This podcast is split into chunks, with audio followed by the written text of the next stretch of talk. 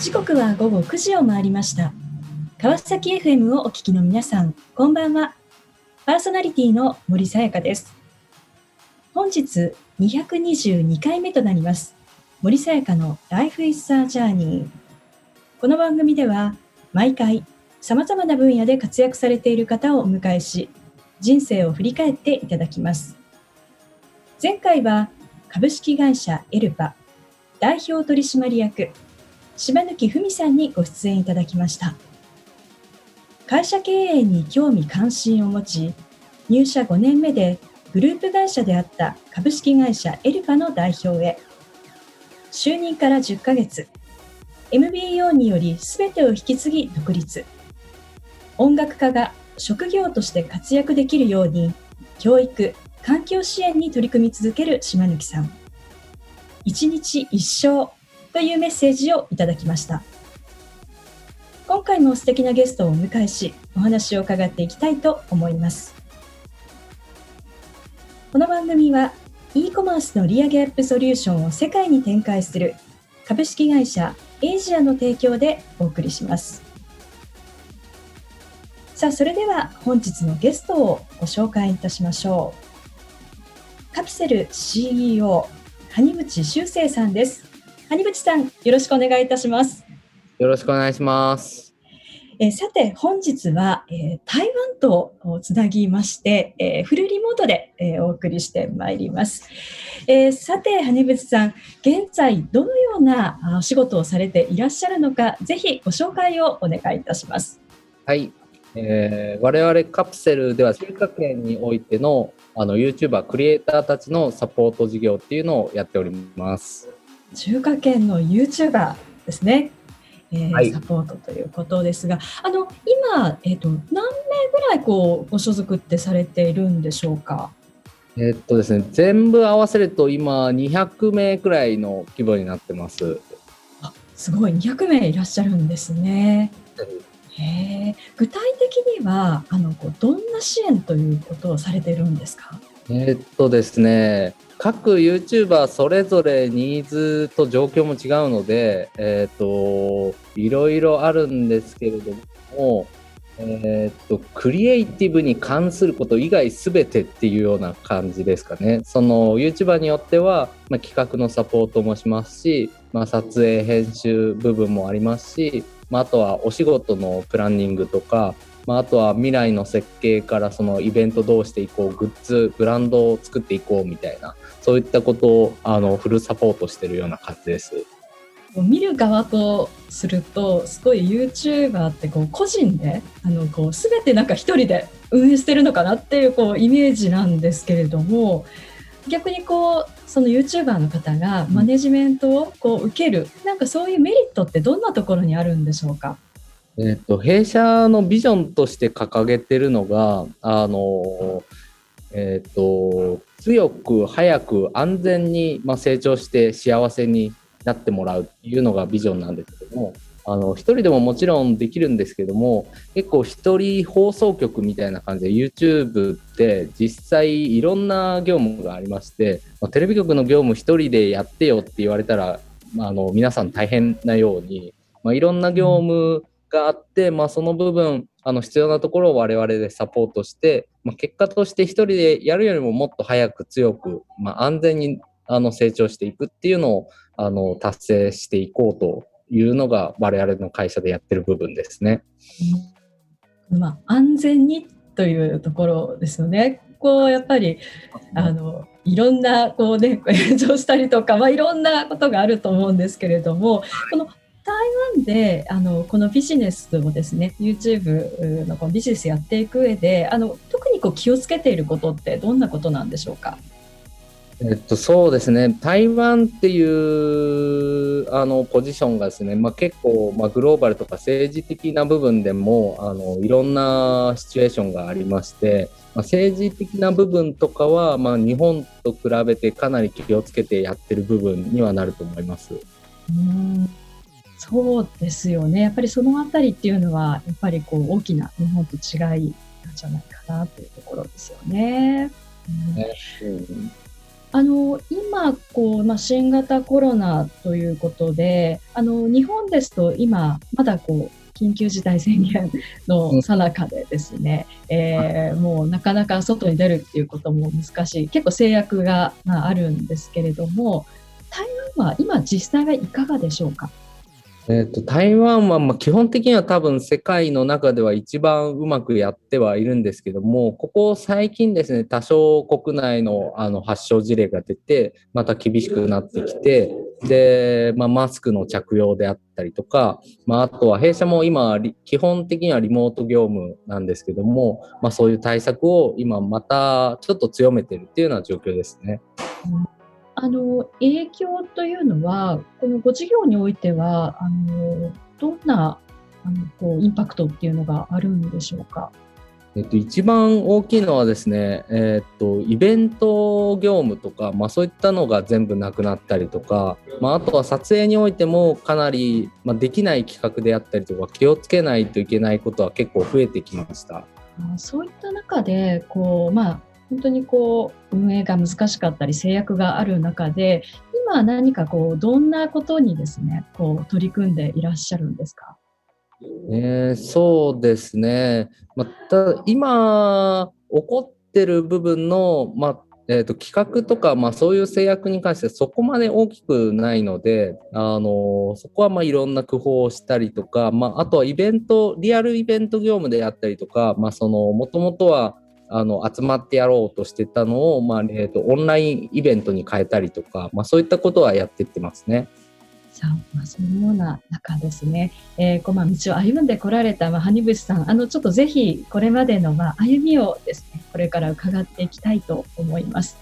今もう本当に台湾でですね、もう本当にこう、急成長していらっしゃるということで、あの、大変ご活躍をされていらっしゃいますが、あの、もともとですね、この起業ということのこう原点って、あの、どんなところにこうあるんでしょうか？えっと、僕今36歳なんですけども、一番初めのきっかけはですね、えっと、20歳くらいの時にイギリスに留学してまして、まあ、その時にですね、えっ、と、アメリカとイラクの戦争があって、そのルームメイトのイラク人が、まあ、戦争についていろいろ話をあのしてくれてたんですが、まあ、僕、まあ、当時二十歳で、まあ、そこの人が困ってるのになんかできることが何もないなと思いまして、まあ、将来的にまあ何か能力とか、まあ、実力を身につけてもうちょっと、あの、何か人の役に立てるようなあの人になりたいなっていうのが一番初めのきっかけです。そこがじゃあ何かをこう起こしていくっていうそんなこう思いを持ったそんな瞬間だったっていうことなんですね。そうですね。あの一番まあできたらいいなっていうのはもう戦争をやめた方がいいよって言えるくらいの影響力があったらいいんですけども、まあ、そこまでになれるかはわからないんですけれども、まあ、自分の可能性としてどこまでできるかを試したくて、まあ、その起業っていう手段を選んだっていうようなあの感じですね。うん、そんなこう思いを持って最初のこうキャリアとしてはどんなところからスタートされていったんでしょうか？えっと一番初めは、えー、っと東京にあるアドウェイズっていうインターネットの広告会社で就職したんですけれどもあの当時の判断基準としては、えー、っとちょっとあの、えー、っとおかしい会社といいますか、えー、っと、はい社長っていうあの社長さんがいらっしゃるんですけどもちょっとあの常識外れで勢いのあるような会社で働きたいなっていうのと、まあ、あとは、えー、っと先ほどのイギリスで留学してたっていう部分もそうなんですけども大学を2年休学していろいろ世界を回ってた中で、まあ、当時上海が一番これから伸びそうだなっていうのがあってあの、まあ、就職サイトですね、勤務地上海って入れたらアドレスが出まして、まあ、そういったような理由でアドレスを選んだっていうような経緯です。へえ、面白いですね。えー、でもこの常識外れな、そんな会社、えどうしてなんかそういうふうに思ったんですか？そうですね、その学生の時に、まあ、起業してもっとあの世界平和にも貢献できる人になりたいなっていうのを思ったんですけども、まあ、そういった思いをですねあの、まあ、社会人になってからも消したくないなと思いまして、なんかまあ他の企業さんでは働いてないのでわかんないんですけどもちょっと、まあ、いわゆる普通な感じの会社さんに行っちゃうとその学生の時に持ったちょっと変な感情とかあの夢とかっていうのを忘れちゃいそうな気がしたのでちょっとあの常識外れな感じのとこでそういう思いをあの引き続き持っていきたいなというようなあの考えですね。さあ、えー、その後のお話あのとても気になるところなんですが、えー、ぜひですね後半もあのお話を伺っていきたいと思います。えー、さてここでゲストの方の意外な一面を探ることを目的にこんな質問をさせていただきます。今谷口さんが興味関心を持っていることを教えてください。はい。お漫画ですかね。漫画。へえ。あ好きで、えっ、と、ま、毎月ですね、もう何十冊も読むんですけども、はい。漫画は気になってる、まあ、常に気になってるところですかね。へえ。なんかどういうこう傾向とかジャンルのものなんかお好きなんですか？えーもう本当いろんなものを読むんですけども、ここ最近読んでこれ良かったなっていうのは、はいあの弊社に出資もいただいてるウームのあの浜田社長がおすすめしてた漫画で、はい。漫画に編集者は必要かっていうタイトルなんですけども、うんあのその漫画がすごくですね我々コンテンツビジネスにもちょっと共通することがあってあの、まあ、社員にもっといっぱい読ませたいなっていうように思いました。へえ。これ日本語ですか？これは。そうですこれは日本の漫画ですね。ですね。でもやっぱり漫画からね学ぶことって結構ありますよね。そうなんですよむちゃくちゃありますね。うんありがとうございます。さあ、それではここで一曲お届けしましょう。三円ジャパンで中国語覚え歌。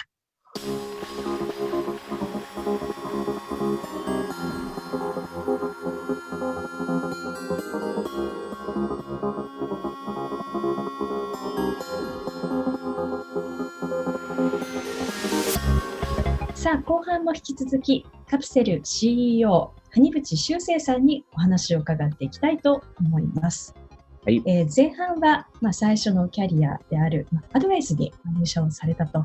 いうところまでお話をしていただきました。はい、で今、実はあの1曲ですね、はいあの音楽をちょっとかけていたんですが、このおサンジャパンはい。皆さん、実はあの谷口さんの会社のはい所属されているクリエイターということなんですね。そうです。はい。あの一番早くからですねあの、はいやらせてる YouTuber の方でええ台湾の台北アリーナっていうあの数万人入る会場一番大きい会場であのライブをっていうのが夢なんですけれども、はい。向けていろんなヒット曲を出していて、あの今年の台湾の紅白にもあの出場が決まった。あのええすごい。ありがとうございます。でもなんかすごいこうノリが良くて確かにこれでなんかあのなんか耳からさっとなんか覚えられそうなねそんななんかサウンドですよね。ですね、その活動の一つとして日体の友好のきっかけにもなったらいいなっていうふうにあのな部分もあって、まあ、こういう曲とかを作ってる感じですね。そう今、まあ、こうしてですねそのまあ YouTuber、まあ、クリエイターのまあ支援ということを、まあ、その台湾でされていらっしゃいますけれども、まあ、先ほど、おまあ、その上海というようなお話もあったようにこのまあ中華圏でですねあの、うん。こうずっとお仕事をされていらっしゃるということなんですが、その最初のそのまあ上海でのこう、まあ、魅力といいましょうか谷口さんが感じたものっていうのはどんなものだったんでしょうか？えーそうですね上海に一番初めに行ったのは、えー、と2005年とか6年だったんですけども、うんまあ、当時ですねもう今ちょっとかなり発展してきたんですけどもこう新しいものと古いものがこうぐちゃぐちゃになってって、まあこれからなんかもっとあの発展して新しいものが生まれそうだなっていうような感覚がありました。じゃあそのアドウェイズに入られてそしてその上海でも、まあ、お仕事をされていたと。はいですね。うんあの具体的にはどんなことをされてたんですか？えっ、と、インターネットの広告業で、えっ、と、マーケティング、いろんな企業さんのマーケティングを担当してた感じですね。で当時からですね、中国の市場っていうのはどんどん大きくなっていったので、まあ、いろんな企業さんも、まあ、中国にかけるマーケティングの予算も大きくて、あのすごく面白い経験をさせていただきました。うんこの市場がこう立ち上がっていくというのは、この今のこの YouTuber のこの市場が立ち上がっていくところと、似ている部分ってありますか？あそういった部分も結構あるかもしれないですね。新しいものがどんどん生まれていって、まあ、変化が激しくて、で、まあ、その中でその長く続くものも出てくるっていう部分で似てる部分もあると思います。うん。まあ、そのようなあこうご経験をですね、あのこう上海でまあ積んで、そしていよいよ、まあ、企業と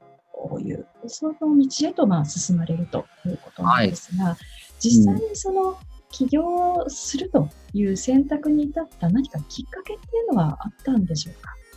はい。えー、っと、まあ、学生時代の時に、まあ、そのイギリスで感じた感情のあ感じた時に、まあ、29歳までどっかで働いてあの20 30歳になったら起業しようっていうのをまあ決めてましてなのでアドウェイズで29歳まで働かせてもらってすいません30になるんであの起業しますという感じで始めた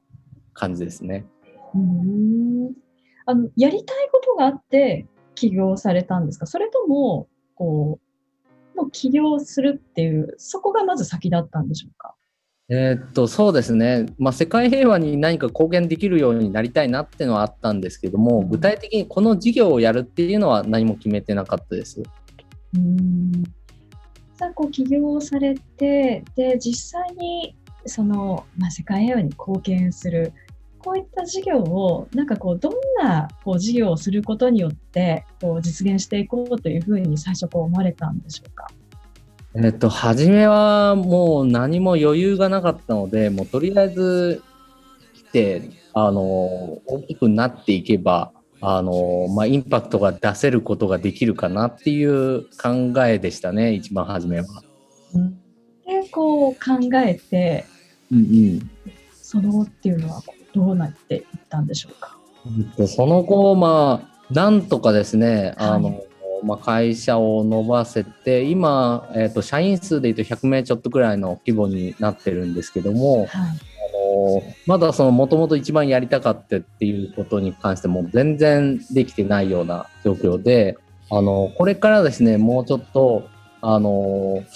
えっと、今、YouTuber さん向けにアカデミーっていうチームがあるんですけども、はい、そのまだ大きくなってない YouTuber さんたちに、まあ、こういうふうにやっていったらいいんじゃないかっていうようなことを話してるようなチームでして、まあ、そこのチームをもうちょっとですね、あの、教育が十分に受け入れてない子供さんたちとか、まあ、そういったところまで拡張して、あの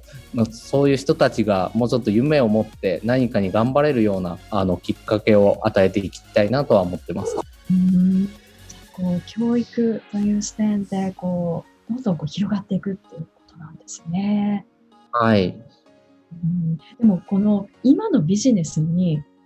たどり着くまでのこのまあ、もがきと言いましょうか葛藤と言いましょうか、まあ、そこに行くまでの日々っていうのはどんな感じだったんですか？そうですね。一番初めは、まあ、その世界平和にどうやったら大きく貢献できるかなっていう視点で、まあ、事業を考えてあの、まあ、ビル・ゲイツさんくらい、まあ、あの、インパクトのある会社になったらいいかなっていうので、マーク・ザックバーグ、フェイスブックの社長さんが、あの、同世代なんですけども、あの、まあ、フェイスブックみたいな世界で使われるメディアインフラを作ればいいかなと思いまして、まあ、初めの1年はそういうのをまあ作ってはこれ微妙だなって失敗してみたいなことを繰り返してました。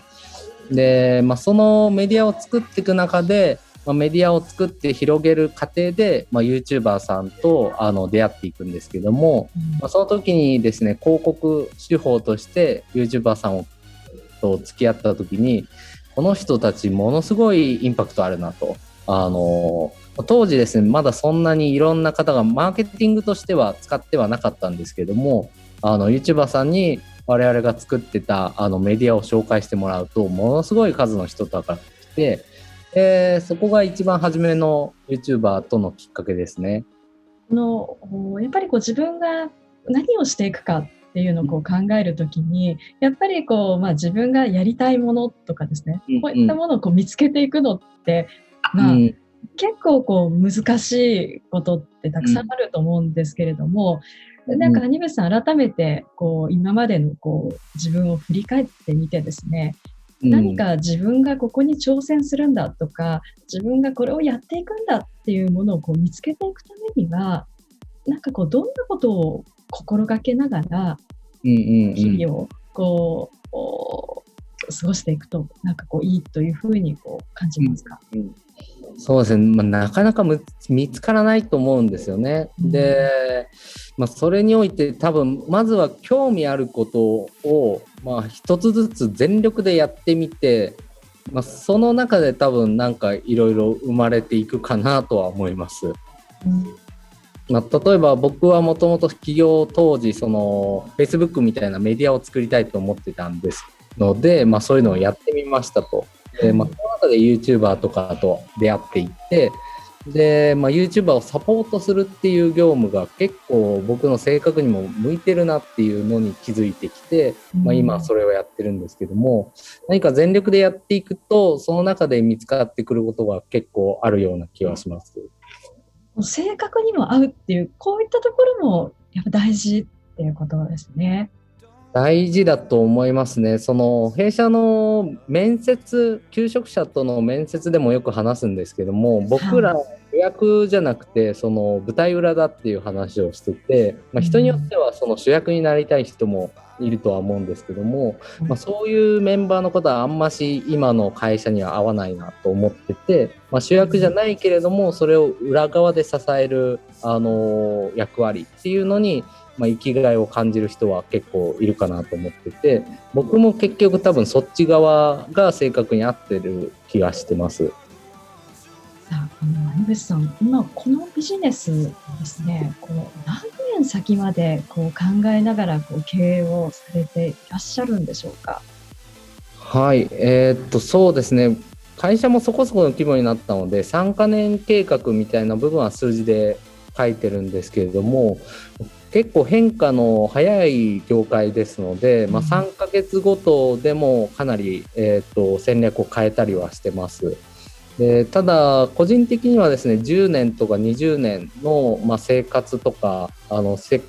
界の在り方みたいなのを考えて、まあ、それがやっぱ今の戦略を信じることにつながるので、まあ、そこは、えーと結構未来についてよく妄想してますね。へえ。なんかその未来をこう考えるにあたって、あのどんな視点からですね、どんなそういう切り口からあの、こう未来をこう考えているんですか？はい、えー、っと昔上海で働いてた時に、まあ、中国の未来はこうなる人口こうなってネット普及率こうなるみたいな、あのー、まあ、表がいっぱいあって、まあ、半分信じて半分ちょっと疑わしく思いつつそういう数字を見てたんですけども、まあ、そういう数字をあのしっかりとですね自分の中で受け止めてあの考えるとあの未来のあの生活とかっていうのも結構見えてきそうな気はしてます。さあ、えー、この番組ではゲストの皆さんに必ずお聞きしている質問があります。谷口さんにもお伺いさせていただきます。これから自分の夢を実現しようと考えている方々へ背中を押すメッセージをお願いいたします。はい、えっ、と未来を考え自分を信じる。その心は？いろんなチャレンジとかをしていく中で、まあ、自分ってこれでいいんだっけとかその不安になったりとか、まあ、これを続けていいのだろうかみたいなあの考えがよく出てくると思うんですけども、まあ、みんな不安になることはあの当たり前なんですけどもその裏付けとして、まあ、自分でしっかりと未来の状況とかをあの考えておくと結構自分の不安をあの取り払えて、まあ、自分を信じれることにあのつながっていくんじゃないかなと思ってます。素敵なメッセージをありがとうございました。ということで、本日は改めまして、カプセル CEO、谷口修正さんにご登場いただきました。谷口さん、ありがとうございました。ありがとうございます。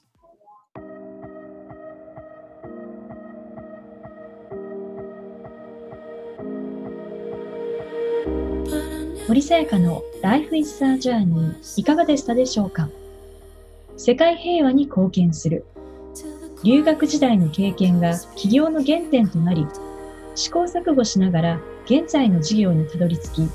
台湾でナンバーワンクリエイター支援会社として急成長を続ける谷口さん。自分たちは主役ではなく主役を支える舞台裏。YouTuber 支援それは新たな職業新たな産業の持続的な成長を支える仕事とも言えます。自分自身が思い描く世界平和への貢献はまだ1%と語る谷口さん。10年先、20年先の姿を描きながら歩みを進める谷口さんが、これから一体どのような取り組みをされるのか、今後もぜひ注目していきたいと思います。次回はどんな素敵なゲストの方が来てくださるでしょうか来週もまたこの時間にお会いしましょう。今日も一日お疲れ様でした。おやすみなさい。